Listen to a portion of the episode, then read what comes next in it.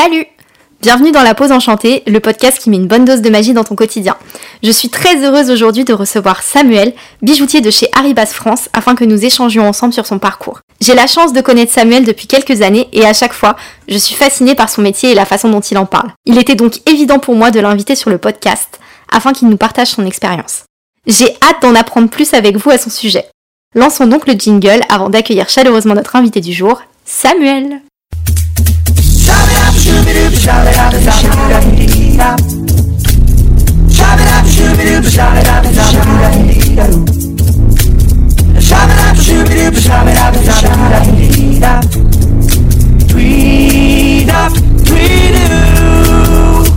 Salut Samuel Salut Aurore. Ça va? Pas Ça trop va. stressé Non, ça va, ça va. En tout cas, moi je suis super contente de te réaccueillir sur le podcast puisqu'on en a enregistré un autre ensemble sur euh, Haribas et j'espère que vous l'avez écouté. Donc aujourd'hui, on se retrouve pour parler de ton parcours de bijoutier chez Haribas France. Oui. Et avant de parler de tout ça, je te propose un petit jeu, six questions pour mieux apprendre à te connaître. D'accord. Alors tu dois répondre assez du tac au tac sans trop réfléchir. Ok. Ok Oui. Le mot auquel tu associes Disney, Oh, magie. comme moi. Le personnage dont tu aimerais être l'acolyte. Oh, Winnie l'ourson. La musique Disney qui ne quittera jamais ta playlist. Celle de Noël de La Belle et la Bête. La Belle et la Bête 2, Oui. tant qu'il y aura Noël. le film que tu ne veux plus jamais revoir. Pour ne plus vouloir jamais le revoir, faut déjà tous les avoir vus, je pense. Certes. Je J'en ai aucune idée. Parmi Euh, ceux que t'as alors- vus, aucun te vient? J'ai dû voir Cendrillon, mais très très rapidement. Le live action de, de Cendrillon. Ok. Mais euh, j'ai pas fini. Donc voilà, je Ça en dit long sur l'amour que tu portes au film. L'attraction dans laquelle tu pourrais vivre. Big Thunder Mountain. Ça, c'était du tac au tac. Et la question que tu aimerais poser à Walt Disney si tu le pouvais. Pourquoi avoir fait un partenariat avec Haribas Non, j'aurais bien aimé savoir euh, qu'est-ce qu'il a ressenti quand il a vu ce savoir-faire. Vraiment. C'est Parce marrant. que je pense qu'on on peut lui poser plein de questions sur son univers, à lui qu'il a créé. Mais quand il a vu l'univers d'Aribas, un autre univers qu'il ne connaissait pas, je pense que ce serait une question que j'aimerais lui poser. À lui et aussi au frère Ribas, malheureusement, c'est pas possible, mais euh, j'aurais aimé. ouais. C'est fou quand même qu'il ait fait confiance à des Oui. personnes comme ça sur un savoir-faire complètement différent pour son parc. C'est vrai. C'est une très très bonne réponse. Bon, alors ma première question, ce serait euh, si tu pouvais te présenter euh, pour ceux qui ne te connaissent pas encore. Bien sûr. Donc euh, moi c'est Samuel. Donc je suis actuellement designer chez Haribas France depuis bientôt trois ans. Je suis arrivé en tant que designer pour les bijoux. Puis à force, eh bien, j'ai lié d'amour pour les produits et du coup j'ai pris la main sur euh, plusieurs projets euh, sur les produits. Mes études de base sont des études de bijouterie où j'ai fait six ans et où j'ai eu l'occasion d'apprendre différents savoir-faire à travers différentes sociétés, que ce soit du, du petit artisan dans une ville ou alors de grandes euh, entreprises sur Paris ou même à l'étranger, j'ai déjà eu l'occasion. T'as toujours su que tu voulais travailler dans le domaine du bijou? Pas du tout, euh, je voulais être acteur. Ah oui, une voix très différente. Ouais, je voulais être acteur et je voulais même euh, être dans le cinéma plus précisément. Euh, c'est mon idole, c'est Eva Longoria et j'ai toujours voulu être dans une série du genre Desperate Housewives. Mais euh, j'ai très vite abandonné le projet d'être acteur. Un jour, j'ai vu un reportage sur la bijouterie et je me suis dit, c'est ça qu'il faut que je fasse. Du coup, tu es passé des épisodes de Desperate Housewives à la parure de Gabriella Solis. Exactement. Gabrielle Solis. Oui, Parce que je me trompe à chaque fois. Désolée pour ça. Et alors, comment tu as intégré Haribas? Alors j'ai intégré Haribas euh, à la suite d'un stage que j'ai établi euh, au sein de cette société. Donc de base c'était un stage de bijouterie où euh, j'étais venu présenter à la direction euh, un book sur Lady Gaga où j'avais fait différentes euh, œuvres à travers ses costumes. Et ils ont été très touchés euh, sur mon, je pense, sur cette euh, touche artistique que j'avais, cette vision sur, euh, sur la bijouterie, et aussi sur ma vision sur Disneyland Paris. Et j'avais visité le parc peu de temps avant, et j'avais vu du, justement les bijoux dans les vitrines, et je leur ai expliqué mon point de vue sur ce que j'aimerais leur apporter. Et donc j'ai fait mon stage. Alors j'ai fait des bijoux. Le premier jour de mon stage, j'ai dessiné un bijou, et par la suite j'ai été mis sur le projet des baguettes magiques. Et c'est de là qu'est né un peu l'amour pour les produits. J'ai vraiment aimé faire ce projet et qui par la suite est sorti sur le parc. Tout ça, c'était en 2017. Ok, et c'était quoi ce projet? Donc c'était le projet des baguettes. Donc moi j'ai dû, on m'avait mis en charge de, de trouver toutes les symboliques autour des cristaux qui étaient utilisés au niveau des couleurs, quel personnage sortir. Alors je n'avais pas pensé au départ aux éditions limitées. euh, je vais être honnête, je n'y avais pas pensé. J'avais plutôt fait un planning sur euh, quel personnage sortir en, fonction des saisons. Tous ces prémices des baguettes, euh, j'ai bien conservé tout ce travail. Mais c'est vrai maintenant que tu le dis qu'avant que bah, tu crées des bijoux pour Arribas, il y avait déjà des, des bijoux. Comment ça s'explique? Enfin, Est-ce qu'il y avait un autre bijoutier dans l'équipe? Non, pas du tout. C'est des designs qui étaient proposés à l'époque euh, par euh, différentes sociétés. Et Arribas choisissait ses modèles euh, en fonction des Mickey. Et c'était beaucoup des Mickey. On avait quand même une collection Belle et la Bête, Mhm. grâce au live action qui est sorti en 2017. On a eu Réponse et Ariel aussi.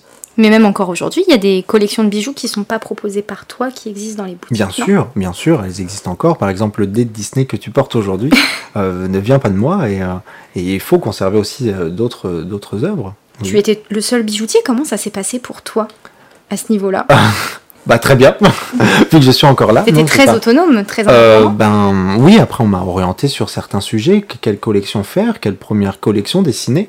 Et donc ça a été Mickey, la première qui a été dessinée avec Minnie que tu as pu voir euh, lors de notre première rencontre chez Arribas, dans ta première vidéo. Comment l'oublier? Je t'avais présenté la première collection de Minnie. Et après il y a directement eu la saison du Roi Lion qui est intervenue à Disneyland Paris en 2019. Et donc du coup, eh bien, j'ai fait ma première collection du Roi Lion aussi. Et après ça s'est enchaîné. Je suis assez libre sur la création. Je fais toujours en sorte de faire en fonction des saisons du parc, bien évidemment, ou des sorties de films. Oui. Après, avec le temps, on va essayer de proposer d'autres collections, d'autres gammes, qui n'ont pas forcément de lien avec un film euh, ou une saison, qui peuvent être là par rapport à des attentes des guests aussi. Les gens nous demandent des choses qui n'existent pas encore et on peut, on va pouvoir les proposer euh, malgré tout. Ouais, vous êtes très à l'écoute du coup Oui. des, des propositions des guests. Exactement. Enfin, moi, j'essaie d'être au plus à l'écoute de, de tout, tout ce qu'on peut nous dire, des différents commentaires sur nos produits, euh, sur les attentes de chacun. Et, et c'est important, je pense, dans la création d'être à l'écoute parce que c'est pour les gens qu'on le fait. Enfin, on le fait pour nous aussi, puisque c'est no- notre image d'artiste qui est retranscrite. Mais euh, avant tout, c'est c'est le guest qui va tomber en amour pour les produits. Et, euh, et c'est important. Et qui risquent de les acheter et de les porter par la suite quand même. Exactement. Et c'est toujours un grand moment de, de voir les gens, de voir les retours qu'on peut avoir. Et, et aussi différents points de vue, parce qu'il y a des choses, par exemple, qu'on va créer et on va pas de tout avoir pensé à la même chose. Est-ce que tu es totalement libre dans les choix des bijoux que tu peux créer, dans les, dans les lignes de bijoux qui peuvent être développées, etc. Euh, oui, ma direction me laisse une certaine liberté. Ouais. C'est moi qui vais créer le dessin, je leur montre ce que j'ai créé. Ils me donnent leur, leur opinion, leurs avis, ce qu'ils voient plus sortir. L'idée est de faire une bague, des boucles d'oreilles, des colliers. Après, on a une charte à respecter. Généralement, on va sur, je- j'essaie de rester sur 5 produits par collection. Et les thèmes des collections, c'est toi qui les choisis Ou comment ça se passe? Alors, je les choisis, oui. Enfin, et je suis quand même guidé dans mon choix, puisque j'essaie de faire en sorte de de sortir une collection en même temps qu'un film qui va sortir au cinéma, ou alors d'une saison de Disneyland Paris. Après, c'est vrai qu'on peut proposer d'autres euh, d'autres collections euh, si on a envie. Par exemple, Fait Clochette qui est sorti en septembre 2020, il Ouais. n'y avait pas forcément de saison, mais euh, c'était une, une volonté de sortir une collection sur ce personnage Après, c'est un personnage qui est tellement apprécié. Oui, c'est vrai. Et c'est vrai qu'on a beaucoup de bijoux sur Fée Clochette. Et là, j'ai essayé d'apporter quelque chose de différent. C'était ma vision de, de, de Fée Clochette et de faire autre chose que simplement le personnage. Donc là, du coup, oui, c'est la silhouette, mais je trouvais ça très élégant euh, de le mettre dans un bijou. Comment t'es venue l'idée? Alors j'étais, Parce que c'est quand même un personnage qui est surreprésenté euh, de toutes les façons possibles. c'est très drôle comment les- m'est venue l'idée, c'est que j'ai vu un bijou de Lisa Simpson en silhouette. C'est vrai? Oui, oui, j'adore les Simpsons et j'ai vu un bijou et j'ai trouvé ça génial. Et du coup, je me suis dit, euh, Fée Clochette, on voit tout le temps le personnage en entier, j'ai l'impression. Ouais. Et là, je me suis dit, c'est l'occasion pour moi de, de mettre cette- ce, ce visage qui a une expression avec son petit nœud là et sa petite bouille. En fait, je me dis, il faut la représenter. Il Ouais. faut vraiment la refaire en bijou. Et en fait, c'est le bijou que j'avais vu sur Lisa Simpson m'a donné l'idée de, de faire euh, Fée Clochette. Et c'est marrant parce que maintenant, Lisa Simpson, c'est un peu Disney, donc euh, Ça se rapproche. ouais. À l'heure actuelle, je serais curieuse de savoir quel est ton avis sur ta première collection. Avec le recul, Tu je ne changerai rien. Ouais. Rien puisque euh, je pense que je l'aime beaucoup trop. Et c'est la première. Alors, faut savoir qu'il y a eu des histoires, hein, parce que de base, la première devait être Mickey, donc la collection Mickey in a Circle, qui retraçait l'histoire du premier croquis de Walt Disney quand il a dessiné Mickey, donc le cercle avec l'ébullition à l'intérieur. Je me souviens, tu m'avais montré les croquis la première fois qu'on s'est vu. Et elle était faite bien avant le Roi Lion, mais dans le processus de création, celle-ci a eu des petits soucis euh, au, au niveau du- des délais. Et donc, du coup, c'est le Roi Lion qui est sorti bien avant. Et donc, pour moi, la première sortie, je vais- on va dire comme ça, c'est le Roi Lion, et je n'aurais rien changé sur le Roi Lion. J'aurais tout refait pareil. Et t'arrives à voir l'évolution de ton art à travers tes bijoux, à travers les saisons? Oui, à la base, à travers les croquis, ils ont bien évolué. Et après, aussi en fonction de la tendance, de la mode. Et j'essaie de voir un peu ce que fait Cartier, Chanel, et essayer de le retranscrire dans des bijouteries fantasy pour le parc. Le meilleur exemple qu'on a eu dernièrement, c'est la collection Fantasia, où là j'ai vraiment essayé de reprendre les codes de la haute joaillerie. D'accord. Et donc de faire quelque chose d'un peu plus travaillé. Par exemple, sur les chaînes, il va y avoir des cristaux un peu partout. Euh, j'ai intégré beaucoup plus de cristaux euh, sur le cercle. On, a mis Quai Sorcier avec les vagues. J'ai essayé d'intégrer un peu plus de, mon savoir-faire que j'ai eu à travers euh, mes années d'études. Ok. Alors, je vais te poser une question qui est assez classique, mais je pense qu'elle intéressera beaucoup nos auditeurs. À quoi ressemble une journée type pour toi Alors, je sais qu'aucune journée ne se ressemble. Aucune journée se ressemble. La journée commence un petit point avec le patron quand même, savoir ce qui s'est passé durant la nuit, parce qu'il faut savoir que les autres Arribas sont ouverts. Donc, du coup, on a aussi des retours, des choses à voir avec nos autres collègues et mhm. partenaires. Euh, donc, déjà, un petit point, les mails, bien évidemment, qui occupent bien un petit peu la matinée. après, l'après-midi, c'est un peu plus de la création donc là, ça peut être de la création de bijoux, mais maintenant c'est surtout de la création d'autres produits. Comment euh, diversifier notre gamme de produits euh, au sein du parc? Combien de temps prend la création d'un bijou, tout ce processus? Alors d'un seul ou d'une gamme entière? D'une gamme entière, on va dire? Ça dépend de l'inspiration, ça dépend un peu de moi dans un sens. Euh, ça, ça, varie. Suivant les univers travaillés, ça peut être très rapide comme très très long. J'ai un exemple tout bête, c'est la collection de la Reine des Neiges qui m'a pris énormément de temps. Ah ouais? Ça a été, et je pense que c'est parce que je connaissais le film et donc j'étais trop influencé. Au contraire de Fantasia, le premier croquis était euh, pour moi l'évidence. J'ai fait un seul croquis de chaque bijou. Tu dirais que ça t'a pris combien de temps de faire la Reine des Neiges? Au moins 9 mois. Du coup, 9 mois de, des premiers croquis jusqu'à la sortie? Même plus, puisque les premiers croquis ont été faits en. Donc, si je ne me trompe pas, La Reine des Neiges, La Reine des Neiges 2 est sortie en novembre 2019, et j'avais déjà commencé à faire des croquis en novembre 2018. Et la collection est sortie en janvier 2020. Mais en novembre 2018, t'avais pas vu le film Non, mais je devais déjà commencer à réfléchir autour de la Reine des Neiges, sur ce que on, savait de cet univers. Et de toute façon, après, c'est la Reine des Neiges, donc du coup, il y avait toujours le flocon qui devait être présent, même si j'avais quand même essayé de faire quelque chose et de l'enlever parce que je voulais pas que ça soit identique à certaines autres gammes de bijoux. Et après, j'avais toute une collection sur Anna, sur son costume, et donc là, c'était reprendre des détails qui étaient déjà dans le premier. Donc en soi, c'était. Euh, surtout s'inspirer du premier pour proposer une gamme à la sortie du deuxième film. Ok. Après le, processus du croquis, qu'est-ce qui se passe pour tes bijoux, pour ta gamme? Alors après le processus des croquis, on doit faire une, vue 3D. Donc ça c'est une entreprise qui nous fait la vue 3D. D'accord. C'est l'entreprise qui va créer les échantillons, qui va créer cette vue, pour voir s'ils ont bien compris mon croquis. Et moi, je vais devoir valider la vue 3D, voir s'il n'y a pas des changements qui ont été opérés entre le dessin et cette vue.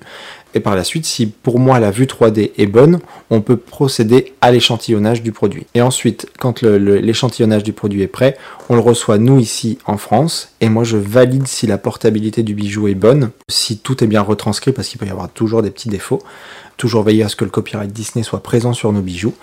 Et tout plein de petits points et une fois que tout est bon pour moi, on peut faire passer l'approbation auprès de Disney.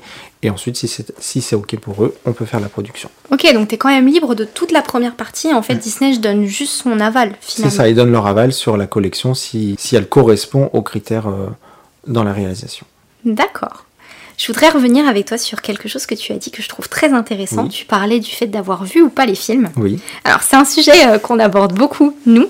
Euh, contrairement à ce que l'on pourrait penser, tes bijoux ne prennent pas forcément leur inspiration dans les films Disney. Est-ce que tu peux nous en dire plus? Alors oui, je peux en dire plus. C'est par exemple euh, la collection Fantasia a été faite alors que je n'ai jamais vu Fantasia. la collection du Roi Lion non plus.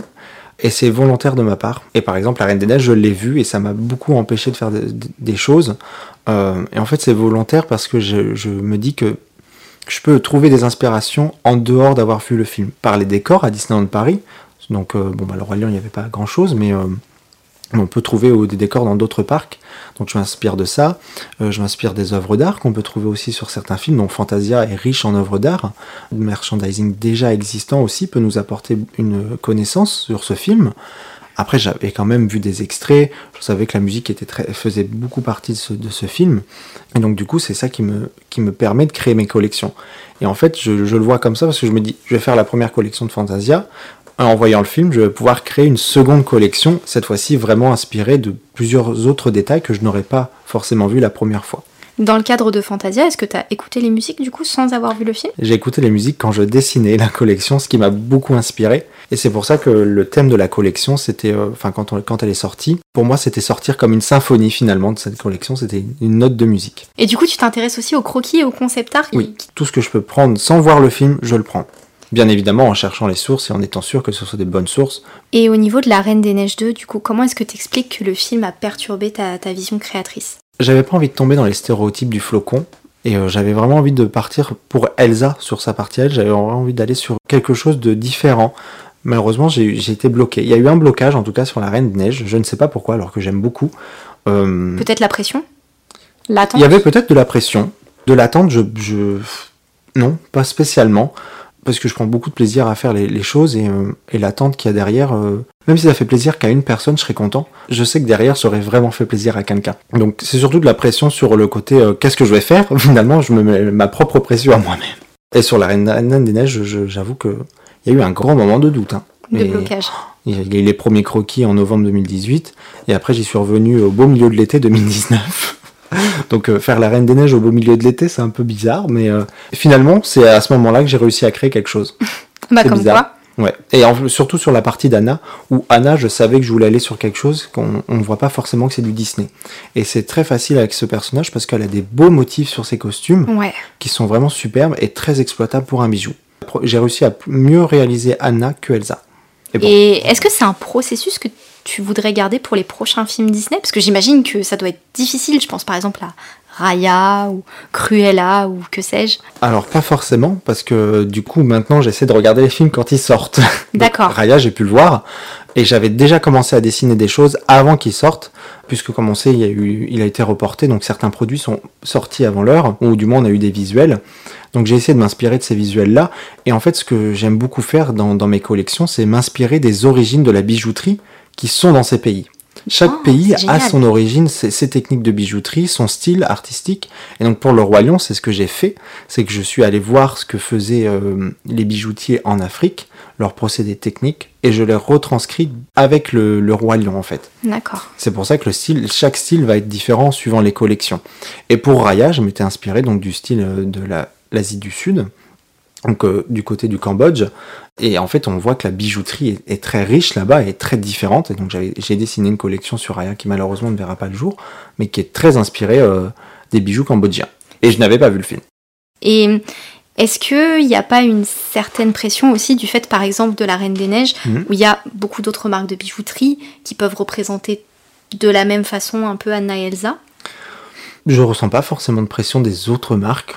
Pas trop difficile d'essayer de créer des bijoux qui n'existent pas ailleurs. Tu vois, je pense par exemple au flocon, je crois que ça avait été représenté par d'autres marques. Comment t'as fait pour avoir ta propre patte? En fait, j'essaie de pas simplement faire le flocon pour faire le flocon. J'aime bien rapporter une touche artistique au bijou et, euh, et je le fais à chaque fois. J'essaie toujours d'apporter quelque chose. Par exemple, fait clochette, bon, moi j'ai juste rajouté des petites étoiles et des, petites pierres, des petits cristaux. Mais en soi, j'ai apporté quelque chose au bijou pour le rendre élégant avec le personnage. Quand je le fais, je ne sais pas ce que les autres vont faire. Ils ont certainement quelqu'un qui crée aussi leur, design et qui a une vision différente du film, une approche différente. C'est comme une écriture finalement, chacun écrit d'une façon différente et je pense que le dessin en bijouterie, c'est la même chose. On va tous faire quelque chose de différent, malgré que le film soit le même. Puis c'est vrai que le fait de travailler en amont sur la sortie, ça vous Oui. permet aussi de pas voir ce que font les ça. autres. On n'est pas influencé, en tout cas, personnellement, je suis pas influencé. J'aime bien voir ce que font les autres. Je pense surtout à Couture Kingdom. Ouais. Et j'ai adoré, euh, là, la dernière collection qu'ils ont fait sur Fantasia, ils ont fait une boucle d'oreille avec la note de musique. Et je trouve l'idée excellente. Vraiment, euh, j'ai adoré. C'est vrai que ça rendait vraiment bien. Est-ce que tu te considères fan Disney ou pas? C'est une grande question. hein. Fan Disney, je sais pas, parce que en fait, je, je suis d'abord fan des parcs d'attractions. Faut savoir que j'ai pas grandi avec l'univers Disney autour de moi, et du fait que j'ai pas vu les films non plus, je les ai lus. Enfin, j'avais des, des- des livres pour enfants, mais euh, en fait, j'étais très omnibulé par le, le côté parc. Je Ok. sais pas pourquoi. euh, j'étais venu avec mes parents une fois, et j'ai adoré euh, cette immersion dans, dans des univers. Et comme on le voit à Disneyland, c'est pas forcément des univers issus des films, des dessins animés, des univers créés par Walt Disney. Et je sais pas pourquoi, j'ai vraiment lié un amour pour le parc d'attractions en lui-même, et pas forcément pour les films. Donc je sais pas si on peut dire que je suis fan de Disney, mais en tout cas, je suis fan de Disneyland Paris. J'adore, euh, j'adore le parc. Oui, c'est très inspirant en plus Oui. comme endroit. Et est-ce que tu aimerais sortir une, euh, une collection sur Disneyland? Sur les Landes, sur Disneyland Paris? Tu y as déjà pensé? Oh, je vois ce regard. oui, j'ai déjà pensé, si ce n'est que c'est déjà dessiné en tout cas. Euh, pour une attraction, il y a déjà une collection qui est dessinée, qui n'a pas encore été proposée, et on verra à l'avenir. Donc le Covid a un peu retardé les choses, mais en tout cas, j'ai déjà une petite idée pour faire une collection sur une attraction qui aura un lien avec une autre collection d'une autre attraction. Petite excuse. et si on te laissait absolument carte blanche sur le thème Oui. Est-ce qu'il y a un thème en particulier qui te viendrait à l'esprit pour une collection de bijoux? Alors, j'aimerais beaucoup faire une collection sur Baymax. ah, c'est original. Alors, je me sens capable de le faire. Après, est-ce que ça peut marcher? Je ne sais pas. Mais pourquoi Baymax? Parce que j'adore Baymax. Je sais pas pourquoi. J'adore Winnie l'ourson et Baymax. C'est mes deux personnages. c'est des personnages à qui t'as envie de faire des câlins. Exactement. et, euh, et je trouve qu'ils sont fabuleux. Ils sont simplement fabuleux et ils me donnent de l'inspiration. Ok. Donc euh, je serais prêt à faire. Après sur le sur le parc, euh, je pourrais faire une, des collections de bijoux sur Main Street. Il y a tellement de détails sur Small World, même sur Space Mountain. Il y a énormément de choses à faire. Après c'est le temps. C'est sûr. je pense que là on parle de ça, mais je pense que dans 10 ans. J'aurai eu le temps de, faire des collections attractions, j'espère. Et euh, pourquoi pas Space Mountain, on ne sait pas. Ce serait vraiment cool. Alors je ne sais pas si tu pourras répondre à cette question, mais j'aurais aimé savoir s'il y avait un, projet abandonné dont tu aurais aimé nous parler. Pour moi, l'un des projets qu'on a abandonné personnellement chez Ariba, c'était la collection de Raya. J'ai un amour pour cet univers. Je ne sais pas pourquoi, je ne sais pas l'expliquer, mais quand j'ai dessiné cette collection, j'ai été libérée, je sais pas, j'ai vraiment pris un énorme plaisir à la faire et elle ne sortira pas. Donc je pense que c'est vraiment, euh, j'aurais préféré que tout se passe mieux et que cette collection puisse sortir. C'est une décision qu'on a prise nous quand on a vu que le film était plus ou moins euh, décalé, on était dans un flou en soi artistique puisqu'on ne savait pas où on allait et on ne pouvait pas prendre le risque de faire une collection sans savoir si le film euh, allait aboutir, quand est-ce qu'il allait enfin il allait aboutir, mais quand est-ce qu'il allait sortir réellement Est-ce que ça allait être au cinéma Sur Disney Plus, on ne savait pas. Donc euh, on a dit euh, c'est trop flou, donc on n'y va pas. Après, il est peut-être possible que la collection sorte un jour si jamais euh, Raya connaît un succès. Oui, bah, j'espère. Je, souhaite que ce film ait un grand succès. En tout cas, moi, je, l'adore personnellement. Je le trouve vraiment frais, vraiment, vraiment nouveau, et j'aime beaucoup les personnages. Donc j'aimerais beaucoup. Hein. Oui, pour l'instant, on peut dire qu'elle n'est pas écartée. Je pense que dans 2-3 ans, euh, on aura la réponse. Oui, surtout qu'en plus, euh, là, on en parle maintenant, c'est mm. la sortie du film. Euh, j'imagine qu'il y a quand même. Enfin, je sais pas jusqu'à quelle étape t'en étais avant de. On avait juste, juste les croquis qui resteront dans un cadre chez moi. je vois. Et est-ce qu'il y a déjà eu un de tes produits qui a été vendu dans un autre parc Disney, en dehors de Disneyland Paris? Oui, la collection du Roi Lion. Elle a été exportée un an après sa sortie en France. Elle est sortie donc en, Floride. Ok. Et, euh, et je l'ai appris euh, peu de temps avant qu'elle sorte. Et je ne l'ai personnellement jamais vue là-bas. Mais ah ouais je, compte y aller et voir de mes propres yeux la collection sur place. Et alors, est-ce que tu as, eu des retours euh, des guests Aucun. aucun. Vrai? Aucun retour. Tu sais pas si c'est une collection qui marche bien ou pas? Pas du tout. Là-dessus, j'en ai aucune idée. Mais je pense que ça doit marcher. Hein, mais, Bah, j'imagine s'ils l'ont. S'ils l'ont prise, s'ils ont su que. Enfin, je pense. En tout cas, euh, j'espère, mais euh, que ça a fait plaisir aux guests américains, en tout cas. Ça a dû être une vraie fierté pour toi. Ça a été très étrange. Quand on me l'a dit, ça a été très étrange. Je dis, euh, d'accord, bon, c'est génial. Et après, ouais, c'est vraiment de la joie et c'est vraiment un plaisir de se dire que cette première collection, elle a pu voir le jour là-bas aussi. Je le vois pas, mais je, intérieurement, j'essaie de le vivre comme ça et de me dire, waouh, quelle chance. Je te promets que si je vais à Walt Disney World avant toi, J'irai prendre une photo. Je compte sur toi. parce que je, n'ai aucune photo, je, n'ai rien vu. Et alors, hum, quelles sont pour toi les qualités à avoir pour être bijoutier Haribas Aimer ce qu'on fait. Je pense que c'est la plus grande des qualités. Aimer retranscrire une histoire dans la bijouterie, aimer la bijouterie et prendre en compte tous les commentaires qu'on peut avoir. Tout ce que les gens peuvent nous dire, je dois en prendre compte. Et le retranscrire après et faire en sorte que ça plaise. Donc être à l'écoute aussi. Être à l'écoute. C'est je pense que c'est la partie la plus importante de mon métier, c'est être à l'écoute et surtout faire plaisir aux gens. Est-ce qu'il y a un souvenir avec un guest ou avec un avec quelqu'un à qui tu as vendu ton bijou que, qui t'a marqué? moi, je ne vends pas le, bijou sur place, je, n'y suis pas. T'es jamais là pour le jour du lancement de Alors, si je suis là, j'essaie d'être là au maximum. Généralement, c'est les week-ends. Pour le Lion, j'étais là toute la journée. Ce qui me touche réellement, c'est quand je vois quelqu'un sur le parc que je ne connais pas, je ne veux jamais vu cette personne, que je l'aperçois avec un bijou que j'ai designé, ça fait très bizarre. C'est une sensation indescriptible et ça m'est arrivé euh, hier. T'as l'impression que la personne porte une partie de toi, quoi. Bah, en fait, c'est vraiment un moment où j'ai le sentiment de joie, d'envie de pleurer tellement je suis heureux et de me dire que cette personne doit avoir du plaisir à porter ce bijou et euh, ça fait vraiment très étrange. Je sais pas comment le dire sur le coup, j'ai envie d'aller voir la personne lui dire bah c'est une partie, un truc que j'ai dessiné.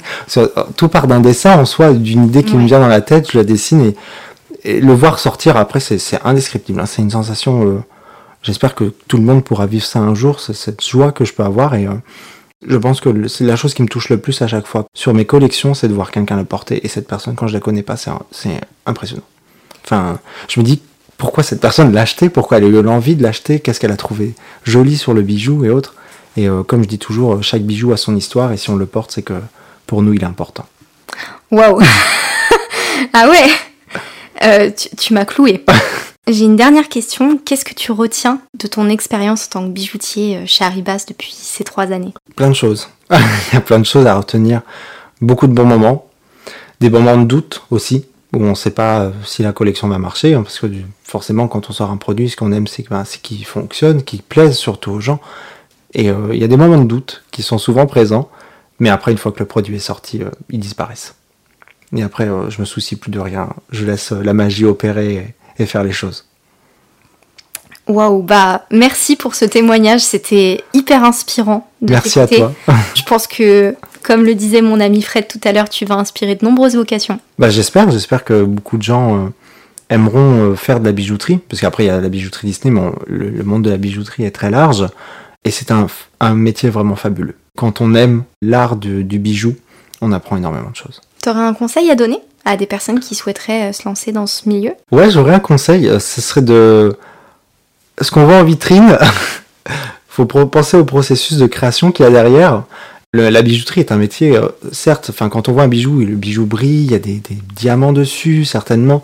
C'est très luxe, mais derrière la création, elle est très c'est à la main, donc euh, on salit très vite les doigts, on peut très vite se couper.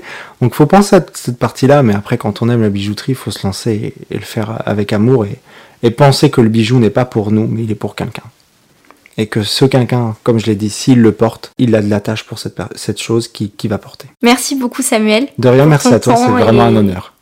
bah écoute, ça m'a fait vraiment très très plaisir. Si jamais ce podcast vous a plu, n'hésitez pas à nous le dire, que ce soit à moi ou à Samuel chez Arriba, je pense que ça lui fera extrêmement plaisir d'avoir vos retour. et en attendant le prochain podcast, prenez soin de vous.